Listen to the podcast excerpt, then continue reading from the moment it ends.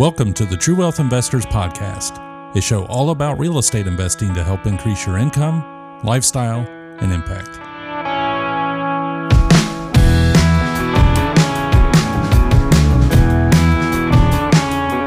Hello, this is Chad Harris, your host for today's episode. All right, everybody, welcome. Today, I have a massive tip for you uh, related to property management. So, how do you alleviate problems with your tenants? So many property owners struggle with tenant headaches or just consistent problems dealing with tenants. And I know for me, when I was at about 45 doors, I did not want any more properties because I just saw it as more headaches that I would have from more tenants. So, here is a three step process to reducing your tenant problems. So, all tenant problems basically boil down to one of three issues. Either one, you don't have a consistent system for handling tenants and property management. Number two, you have a system, but the tenants don't know the system or how they're supposed to react to in within the system. Or number three, the tenants know the system, but they don't want to abide by it. Okay, so if you think back, every issue you've had with a tenant is going to boil down to one of those three things. So, the solution how do we resolve it? It's one thing to know the problem, it's another thing to solve the problem. So, the solution is number one, if you don't have a system, clearly define your property management system from A to Z, from your first interaction with an applicant to your last interaction when a tenant moves out. Have it a very systematic process so that it runs the same way with every tenant and it runs the same way whether it is you following the process or an assistant following the process or an employee or whoever is following that process. It should be that the tenant gets the exact same feedback from any person they deal with, and every tenant gets the same feedback. That's your key criteria. So if you don't have that system in place, go ahead, make a list of all your interactions, all your processes, and be very clear on exactly how you're going to handle each step.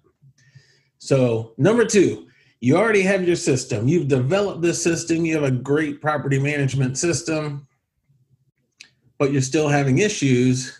You need to teach your tenants the system. So, that's called tenant training.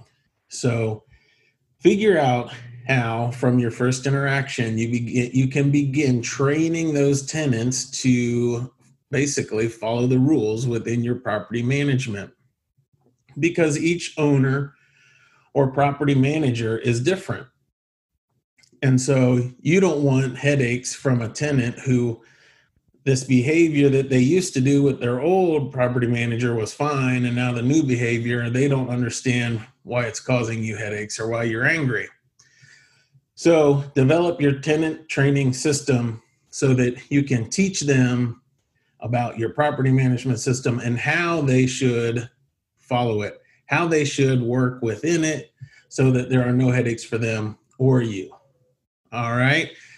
Number three, if you have this clear, concise system and you've trained your tenants how they should follow it, and you are still having tenant problems, then that means you have tenants that don't want to follow your system.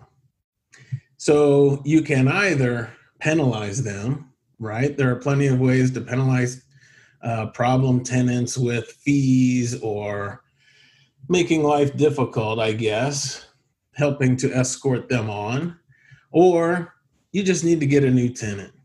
So, and, and there are many tenants out there who are not your ideal tenant, and that's okay. If they have already moved into your property, then you need to figure out a way to help escort them out so they can be a blessing to some other owner. But a lot of this will come down to the screening process and your ability to screen within the application process as to whether they would be a good tenant to work with. So, if you can do those three things, that will alleviate a vast majority of your tenant problems. Number one, have a clear system.